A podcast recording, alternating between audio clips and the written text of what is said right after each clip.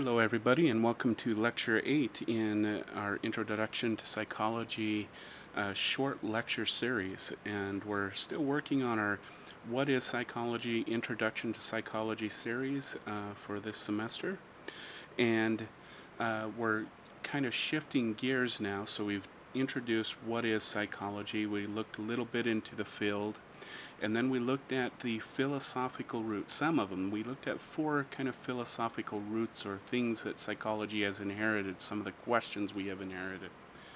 Now, what I, we, we, I want to focus on are some of the camps or theories of thoughts that have developed within psychology. Now, psychology is a very young science, and so uh, I'm, I'm going to tell you if you go to a psychologist or even a counselor or a therapist or a social worker who says they know everything about human behavior and that they're an expert in the field, I want you to know that they're lying to you and you should go and leave right away.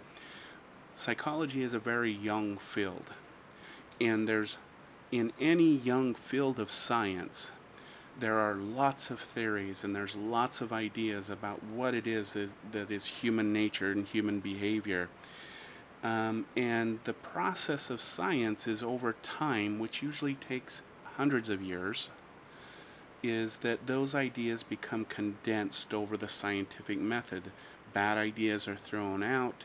Uh, some of those ideas are taken that are good and are integrated in together. New ideas and new through technology are integrated in until things are refined. Well, right now, in psychology, we have a bunch of different camps of thought from behaviorism to psychoanalysis to motivational theorists to cognitive theorists to social psychologists who take on basically pieces of the human experience. Each of them explain a component of the human experience, but they don't explain the entire human experience. So some end where others pick up. And so our job in the next few series is to explore some of these different theoretical camps and approaches to studying human behavior and psychological processes, understanding what their limitations were, and really uh, determining uh, where we are in the state of our knowledge. Uh, but I do just want to state anybody who says that they know everything about human behavior, run the other direction uh, because any good expert in psychology should be able to say, Well, I know the limitations of knowledge, but this is what we know right now. That's someone who knows what they're talking about. We're going to start with, though, one of our ver- very first completely formalized uh, theories within the field of psychology. Now, he wasn't the first to develop a theory, um, and he wasn't the first to do any type of research or come up with things that are called psychological evidence. Uh, uh, we leave that to the psychophysicist, which we'll get to when we get to sensations and perceptions and people who measured reaction time and stuff like that.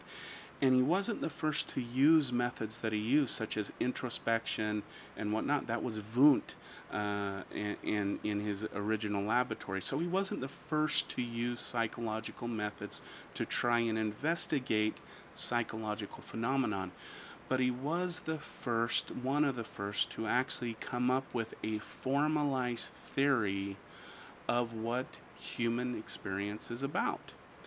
And he's probably one of the most well known figures in psychology.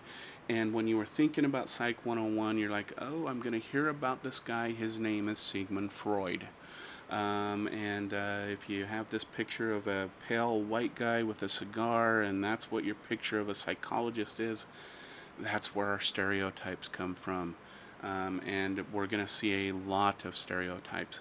In fact, um, uh, if you're thinking about becoming a counselor or a therapist, um, uh, in the Western model, right, and, and, and, and the idea of Western counseling where you have a client come to your office and you sit down in this formalized setting and you use the counseling Socratic method.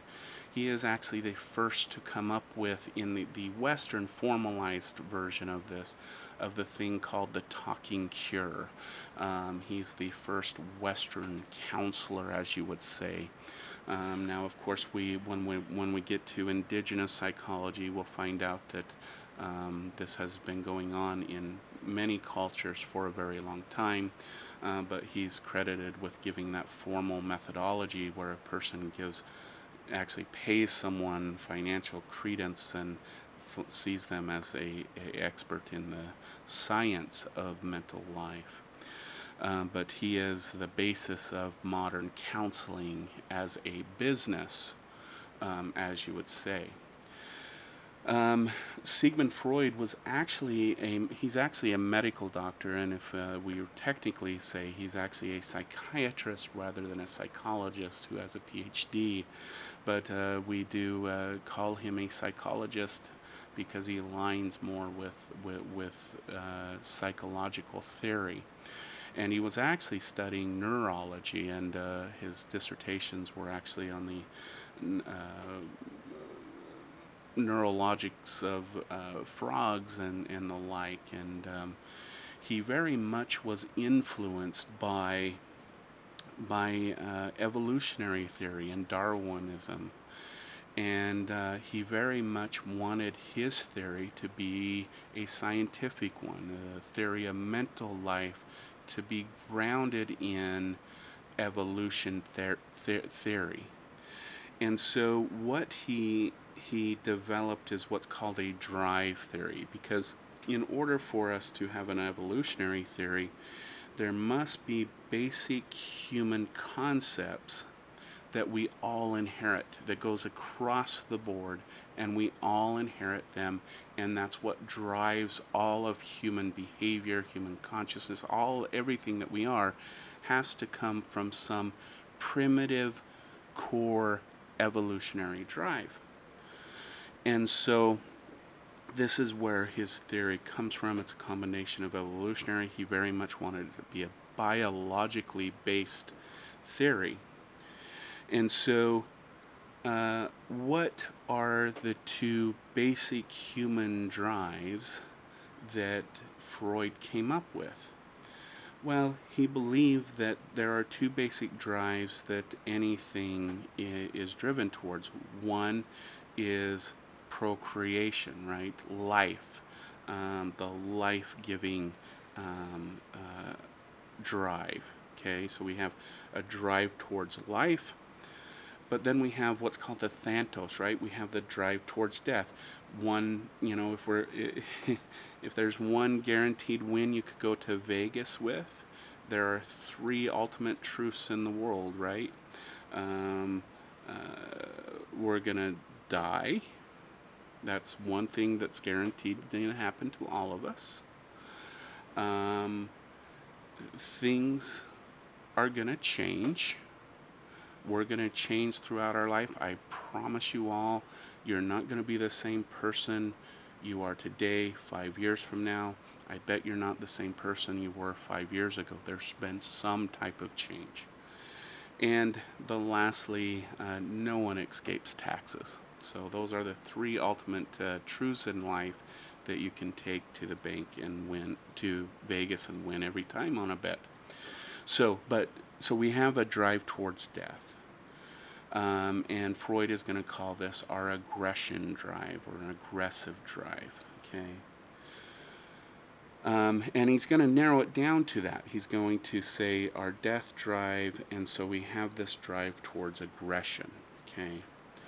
Um, our next drive is, of course, the procreation drive, right? Uh, and he's going to narrow it down to sex. And so our two basic drives in life is towards sex and aggression. Okay. Now, if those were our only two drives, and he's going to house those drives into what he calls the id, id, id, and it's basically if it translates, it means it. It is the it.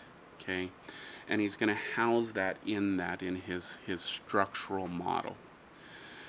And now, I want you to imagine if we were in actually a physical environment, if we were in a physical classroom, and and the id was all that we had, uh, and everybody came into this physical classroom, um, and I'll pick on the guys. Okay, all the guys would be trying to have sex with all the girls while trying to beat up all the other guys.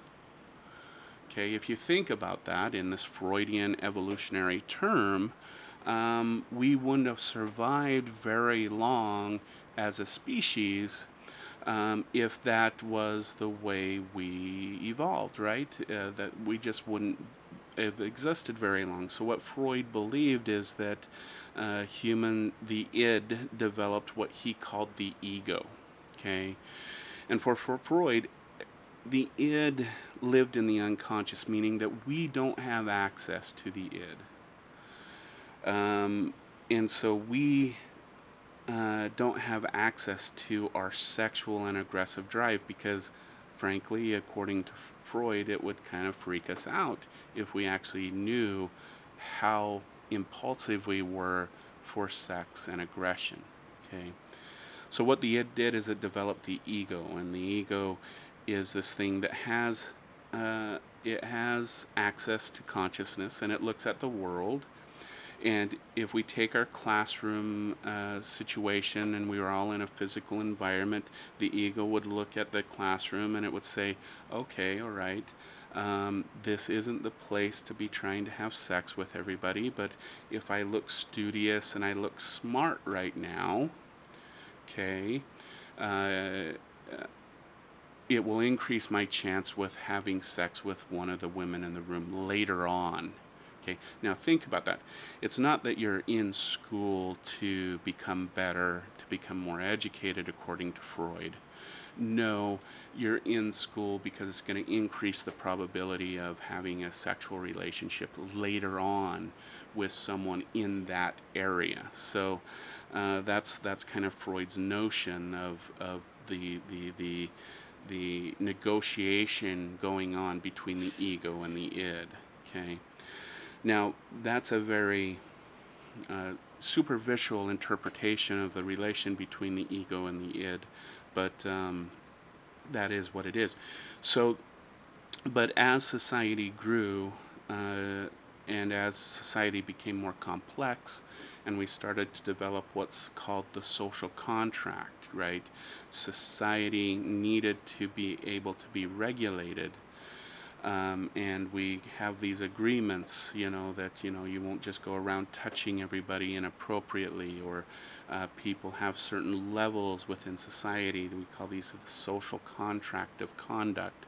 Um, we will obey street laws, all those kinds of things the ego and id developed what's called the superego, which is uh, what would what would be called the perfection uh, aspect of the the unconscious. It, its drive is towards perfection. Now, understand perfection doesn't mean happiness.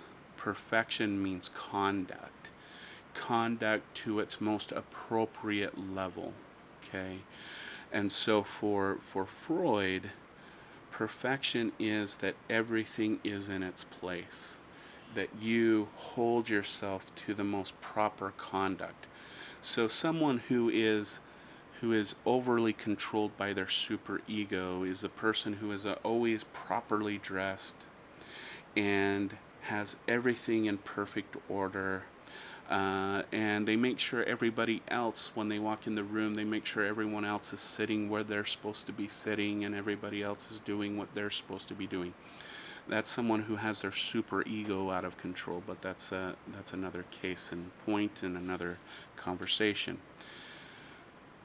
The point being is that what Freud is arguing is a biological model where there's this turmoil within the unconscious and that uh, you have this mechanism of an ego that is trying to compromise between desires and wants and what one should do appropriately to try and achieve those desires.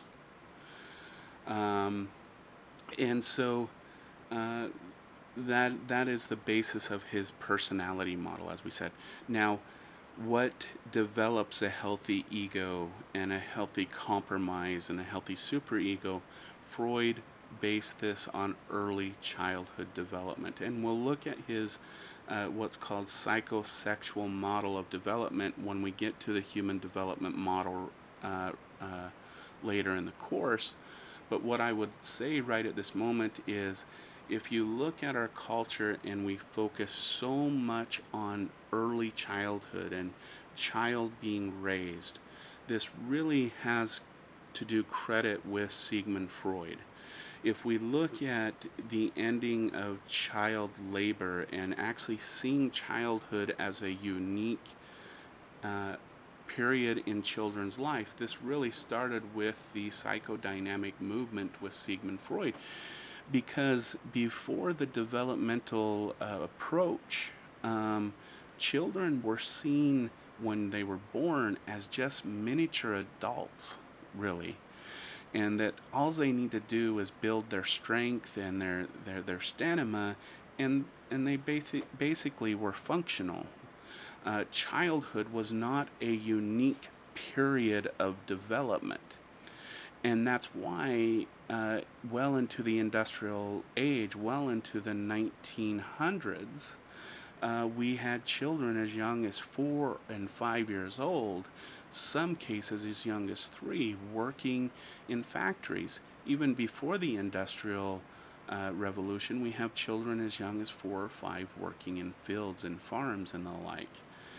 And so, um, childhood, and this is important to understand, seen as a unique period of development is actually something very recent in human uh, uh, human uh, knowledge or human development or human understanding.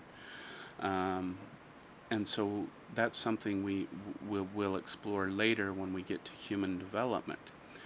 Uh, but it is Sigmund Freud who kind of in, in their theories who started to state childhood is the special period of development, and that's something important to note. Um, and so we'll look at those as we move along uh, with these, ser- uh, the, these uh, different theories. Now, I want to return to this idea of unconscious because here's the problems with Sigmund Freud's theories is that if you think about his theory from a scientific perspective, the problem with his theory is it's not testable because you can't question any part of his theory because it has a circular argument to it. So anybody who is strong in Freud's theory knows they're right because their argument can always be a circular argument. And so that's, from a scientific perspective, that's a problem with uh, Freudian theory. And so we need to understand that from the beginning. But is there uh, credence to the idea of desire driving behavior? Is there a credence to unconsciousness driving behavior? And the answer is is that there is evidence to suggest that there is. Um, and so, you know, when we look, for example, at uh, neurological studies, we find that the, the areas of the brain that deal with things like desire, emotion, fire before the areas that arise to conscious decision making fire. Meaning that your body is preparing to make decisions before you're consciously aware of making those decisions. And so there is some notions that there is unconscious processes that are bearing upon the decisions that you're going to make. And so do we fully make decisions or are they driven by unconsciousness? And the answer is at least based on the neurological evidence that we actually base decisions on processes that have already started to begin before we even become consciously aware of them. So there is some uh, evidence to su- su- suggest that our behaviors are at least partially driven by processes that are unconscious to us uh, before we become conscious of decisions we make. And uh, and so there is some some credence to the idea of the unconscious mind, but uh, does the unconscious mind drive all of our behaviors as suggested by Sigmund Freud? I would say no. Um, we do have some suppressive ability with our conscious mind to suppress those processes that have already started. Uh, for example, uh, I bet everybody in this room has had the urge and the desire and the preparation to want to slap someone across the face, but you didn't. That preparation was your unconscious mind preparing you to slap that person. It was your conscious mind who suppressed those feelings, suppressed that emotion. Now, again, when we get to Halloween, we'll talk about a subset of individuals who do not have that suppressive ability. And in fact, we can do brain scans of those individuals and find that those neural tracks don't even work. So we will have to look at that even closer. So this is our first theory, and there's some problems with it. It does set us up uh, to look at childhood as a unique period of development. Um, it sets us up to say that there are processes that are beyond our conscious awareness that do drive our behavior. Um, and that we do have desires and drives that do drive our behaviors as well. But that's not the entire story as this theory suggests. We do have all kinds of other processes that also determine our behavior, including our social world, our rational world, and our motivations, which is where we'll be heading next.